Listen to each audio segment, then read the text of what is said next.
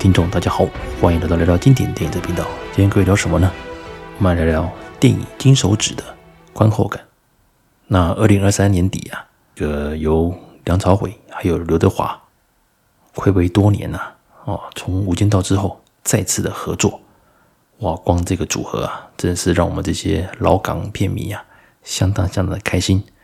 再加上任达华、啊方中信，还有姜皓文，还有太保。哇，这些都是实力派演员呐、一种强大的这一个组合啊，加上之前庄文强的无双，哇，也是相当的成功，所以啊，让人对这部电影非常非常的期待啊，包括我本人，我相信这个大家在整个的啊，包括社群媒体，还是在一些影评啊，还是说 Podcast 之类的，还有布洛克，应该都有看过这部电影的相关的评论还有心得。那孙大叔啊，我是啊工作比较繁忙，所以我是在啊在我出差之前啊，去日本出差之前啊，跑去看了这部电影。其实有时候如果呃电影是有改编真实事件的话，其实呃有两种说法了，一种是你先搞懂它改编的这个故事的一个呃蓝本，它的一个那个真实事件的一个基本内容架构，再去看这部电影。可能会比较快进入状况，而我呢，呃，有时候是为了啊，能够感受到导演或编剧的说故事能力。如果他是改编真实事件，我并不会特别的把它翻出来去做一些哦事前的一些这个哦呃呃了解，然后再去看这部电影。我反而会哦，既然是真实事件改编。那我就直接去看，没关系，反正就看导演他们的功力能不能让我这些没有那么了解这个真实情节的这个背景的影迷啊，能够这个理解哦导演想讲的故事，这是我的一个想法啦。金手指它的剧情啊，啊是根据这个八零年代啊这个香港的嘉宁案所做的这一个改编。那嘉宁案我简单简单的讲啊，它就是一个类似这种。呃，上市公司它开了许多空壳啊，还有假交易等等之类的，还有包括操纵股价，慢慢慢慢吸引许多投资、投资户，甚至是散户，大家上车嘛，一起炒股价，到最后呢，其实都都是买空卖空，当他撑不住的时候，当然就这个垮掉了嘛，就是割韭菜啊，所以许多散户啊，这个血本无归啊，啊，这也是相当大的这个吸金案件。啊，是很有名的一个商业犯罪。这个整个架构其实跟《华尔街之狼》啊，这是里奥纳多的那个部分啊，也是利用这种啊未上市股票啊，他们做一个交易啊，画大饼之类的啊，也是做吸金。所以呢，许多的影评可能会把《华尔街之狼》还有和这个《金手指》做一个比较，因为毕竟都是去叙述一个金融犯罪。那这两部作品我都看过，我也都很喜欢。啊，特别是啊，马丁斯科西斯，哇，这个功力不用讲，哦，大师级的。最初啦，我原本我原本是想要，呃，看完《金手指》之后，也一样的把它与《华尔街之狼》做一些呃比较分析。但后来我觉得，其实就回归一个单纯的观影。哦，我把故事，我把这个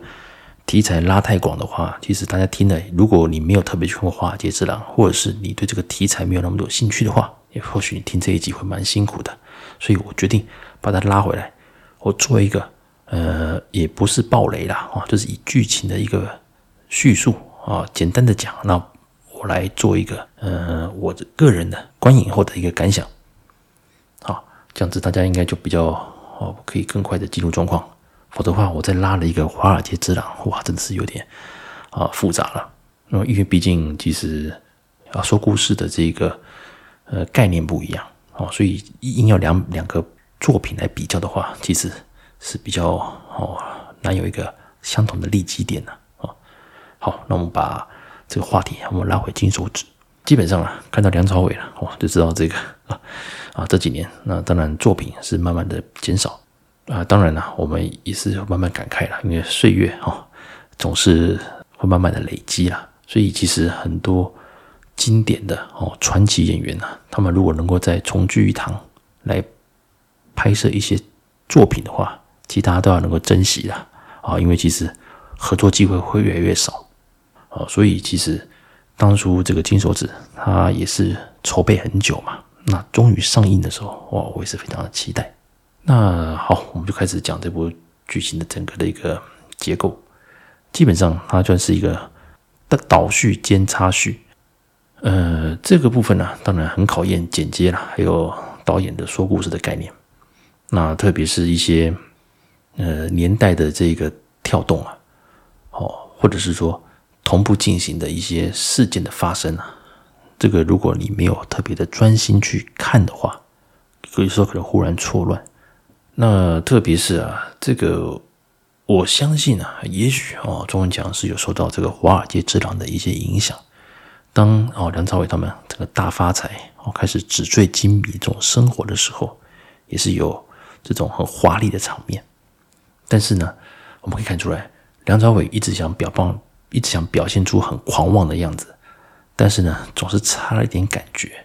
我不晓得是当时的这个拍摄的时候是有什么一些顾忌吧，怎么样？就是说，他的所谓的这个霸气，或者是说那种。酒池肉林、纸醉金迷，这种暴发户、这种嚣张感，其实梁朝伟已经努力了，但还是会有一点，就是说不够狂妄、不够嚣张。当然，你也可以说是啊，梁朝伟他所代表这个角色是比较这个呃沉稳啊、内敛的，所以他虽然狂妄，可是他的城府非常的深。好，如果要这样子解释的话，其实我也是可以接受了。啊，那一开始啊，这部剧这部电影一开场就是提到这个警联冲突啊，就是 ICAC 啊，廉政公署在成立之后啊，开始打击这个警队的贪污。那许多警察为了那个自保，后来就集合抗议，甚至冲进廉政公署的总部。哦，这个俗称啊，就是警联冲突啦。最后决定让这个香港政府啊来特赦，在一九七七年一月一号之前，所有涉嫌贪污而且没有被检控的公职人员，全部都都没事，然后只限这一次。那之后呢，就不会再做任何的让步。这个就是几年冲突最后的一个结果。那一开始啊，就是刘德华他们在总部受到了警察们的攻击。那那个时候，他跟钱嘉乐啊也是警察，算是不打不相识了。可是就仅仅这一幕，我本来以为后面还有什么火花，后来其实就是，呃，钱嘉乐还是出现了，而且反而变成哦帮助刘德华去办案的这一个这个伙伴之一啊。不过我觉得这一边的这个铺陈啊是有点可惜，因为其实对整个剧情其实没有太大多的一个怎么讲，嗯，张力的一个帮助吧。所以我觉得这一段其实一开始你可能期待有什么，会发现它跟后面的发展其实并没有太多的这个影响。硬要讲的话，应该就是讲廉政公署成立的初期啊，确实遭到这个许多的阻力啊，哦，连警察都不听嘛，啊，废话当然不听了，哦，对不对？你看要整自己啊，所以警察就团结了嘛，哦，逼着廉政公署低头。但这是一个真实事件嘛，哦，总之呢。啊，我们一开始就知道刘德华他是一个很有正义感的这个廉政公署的专员，而且是很坚持自己立场的理念的，哪怕是警察已经拿着枪冲进来了，他还是哦不为这些恶势力啊哦，就是要坚持自己的理念，这个很重要，因为能够破这个案子，刘德华所饰演的这一个 ICAC 啊廉政公署的这个调查官员呢，他是相当重要的一个角色，他非常的正派。所以，其实，在很多这个发挥上面呢，他还是要走的一种所谓正确的道路，啊，就是一丝不苟啊，为了这个追求正义啊，啊，要把这个梁朝伟定罪啊，他一丝不苟，维持坚持自己理想，甚至连自己的家庭他都可以这个这个放在一边啊，以工作优先。当然，中间也穿插了他的家庭状况。啊，他跟他的老婆甚至会有一些哦，有一些摩擦，而他这样子努力的办案，也让他们全家遭受到一些危险。这也是哦，少数这部电影里面出现的一些动作场面了啊。所以，如果哦，如果呃，你是以欣赏比如说警匪片，还是说比较有动作场面的这种心情来观赏新手指的话，可能会比较这个失望哦。基本上它的文戏还是居多的，那动作场面真的就不多，所以呃，大家还是把稍微哦，只是把以往啊对于这种什么双雄片的这种概念，我们把它放到文戏这一块会比较多。好，我们说完这个刘德华的部分，我刚好要补充一下。他这样一丝不苟，我不晓得是不是有一种可能，也是因为这毕竟啊也是有那个哦要在中国放映嘛，所以可能在这方面这个打贪呃打贪腐这一块，可能要有一个非常正面的角色，那那就是由刘德华来说主演。可是就是我就像我刚讲的，这个这种很正派的话，他很难在里面，嗯，只能说中规中矩哦，中规中矩，只能说刘德华他完成了这个任务，但是他的这个演出的记忆点。包括戏连戏份哦，我坦白说，其实他你要硬要讲起来的话，虽然说是双雄片，但是刘德华的戏份其实并没有想象中那么多。接着我们来聊聊梁朝伟，那他是一个马来西亚的华侨，那个香港来找机会。当年的香港啊，啊，也就是啊，机会处处都有，只要来有肯拼就，就有办法赚大钱。那一开始啊，当然呃，处处碰壁嘛，啊，找不到好工作。最后啊，在一个因缘机会下，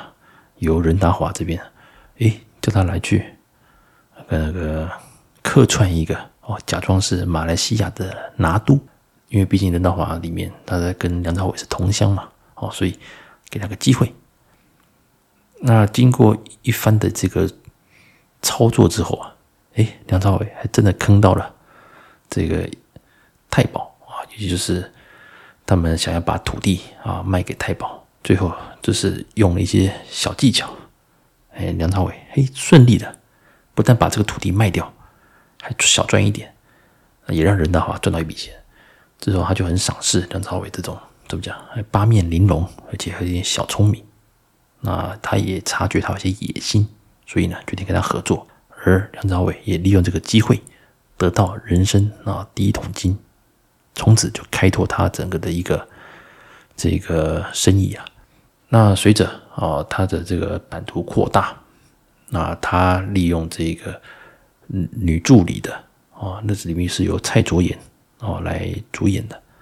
啊，里面相当漂亮啊，真的是很漂亮。从 Twins 的时代我就很喜欢这个蔡卓妍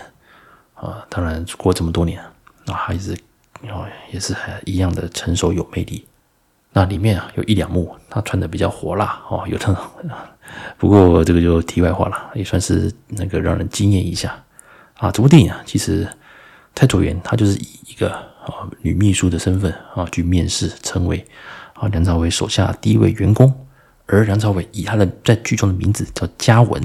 啊嘉文来，就是取了这个集团叫做嘉文集团。当然，这后面有做些解释啊，他为什么用嘉文？啊，这个两个字后面电影哦有做些解释，那我就不特别去爆雷。总之呢，他们就开始合作。基本上啊，这个蔡卓妍这个嘉文，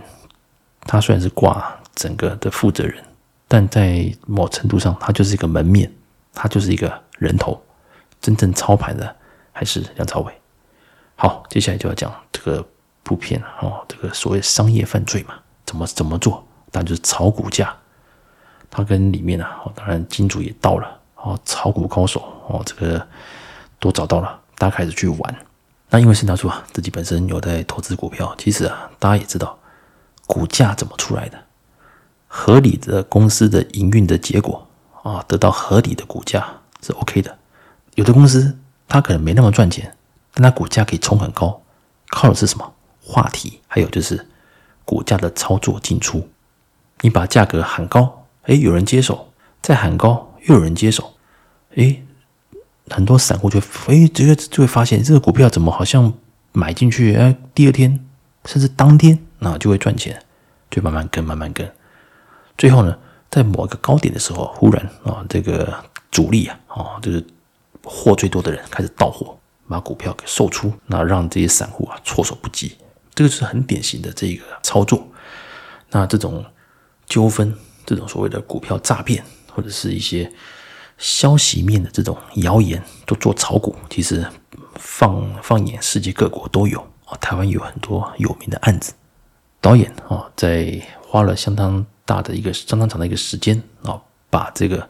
梁朝伟他们如何跟这个炒家们啊，还有这个股市里面的这个整个的运作啊，这种紧张程度又拍了出来。那会即使你对股票啊的买卖没有那么的熟悉，但是你也可以感受到这种。很紧张的这个时刻，特别是股票股价被炒高的时候，基本上你会随着主角啊，这梁朝伟一起兴奋，你仿佛跟他站同一边哦。这这这边我还蛮佩服的，他整个的情节的营造，还有整个的这个场面啊，会让我们观影者好像仿佛也是站在哦梁朝伟这边，一起把这个股票炒高，一起一起兴奋。这段我是觉得。看得蛮开心的。那随着他的随着他的成功，也慢慢吸引了许多金主或者是企业的第二代。其实讲到这边呢，嗯，应该是说他整个的一个事业成功，除了股票的这个操作之外，其实还有很多他开了很多子公司嘛，啊，都是挂在他这个嘉文集团下面，旅行社啦、运输公司什么都有。但这段都是带的很快，他并没有特别再去交代。他的一个这个这段期间的一些故事哦，就是很顺的，就是一下就带过去，就是他靠的这些子公司哦赚了一笔钱，然后开始投入股市之类的，甚至去买一个商业大楼。这边呢、其实如果啊、能够再多点篇幅的话，其实会让人觉得说，主角啊梁朝伟他并不是只靠小聪明或投机，他真的是有些能力的。这样的话会比较让人对最后的这个反差。哦，剧情最后的一个啊，这个发展的张力会更多，这是我个人的一个想法啊。然而，好来，随着剧情的进展啊，这个当然廉政公署也盯上了，加上他的股价也开始出事了哦，开始对吧？散户也也开始被坑杀了，他们才发现原来从头到尾啊，梁朝伟他们就是用股票在卖股票，他根本不需要花什么钱。总之，一切都用股票，就像呃美国政府印美钞一样，反正我就一直印给你，哦，我不管承诺什么都是用股票，结果到最后都是买空卖空啊，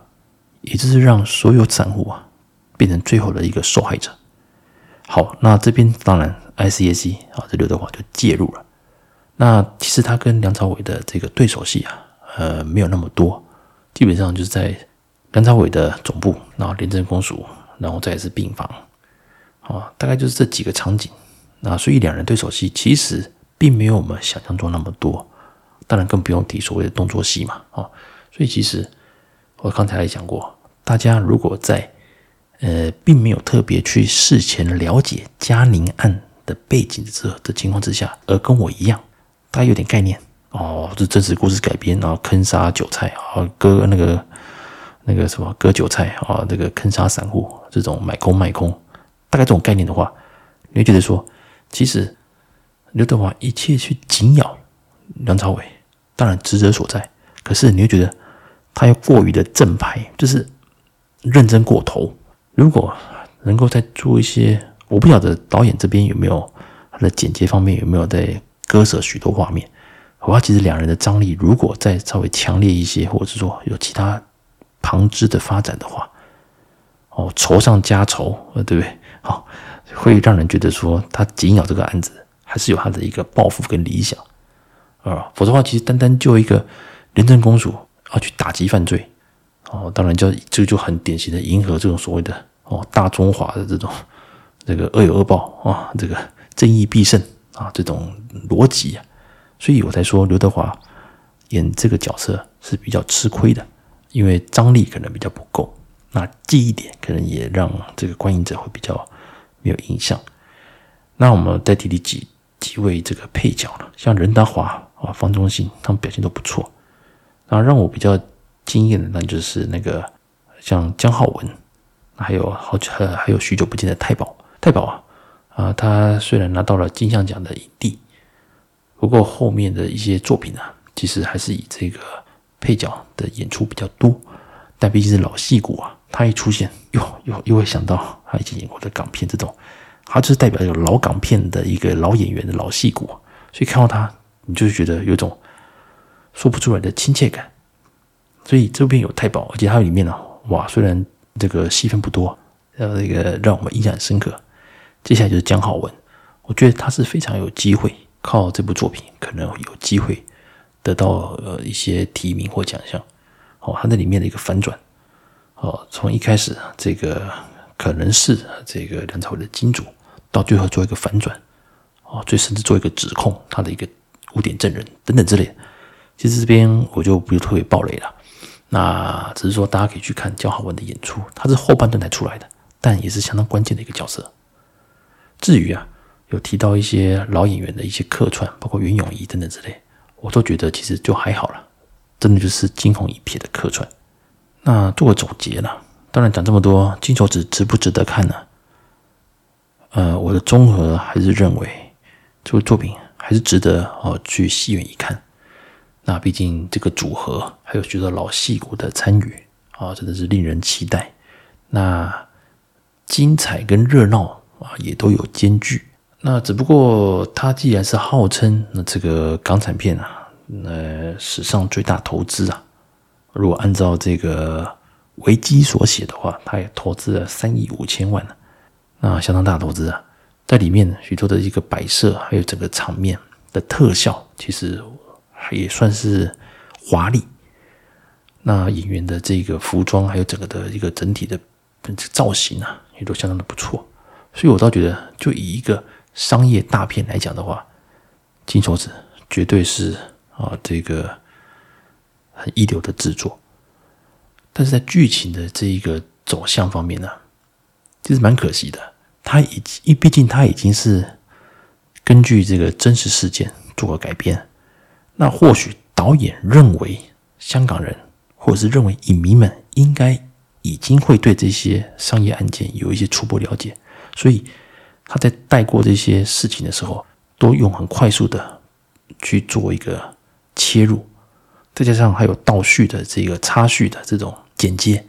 所以我来说，如果你一开始没有很专心看的话，漏掉一些细节，你会忽然发觉得，嗯，有点莫名其妙的感觉。以上呢是我个人的一些想法了。那总而言之，这部作品是蛮值得一看的。那之后啊，就是所谓的香港金像奖嘛。那这部作品之后会有什么表现或提名，或甚至是奖项，那也蛮令人期待啊。因为我觉得，呃，剧情方面当然可能还有点薄弱哦，张力方面啊，但导演功力是啊没有问题的。那演员方面的表现呢，我只能说梁朝伟还是少了点仓皇。而刘德华太僵了，因为毕竟演得很正派。反而我觉得配角们啊，包括任达华，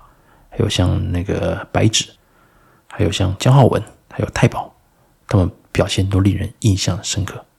特别是白纸，他饰演这个里面的这个操盘手啊，哦，股票操盘手，哇，真的是很精彩，呼风唤雨啊！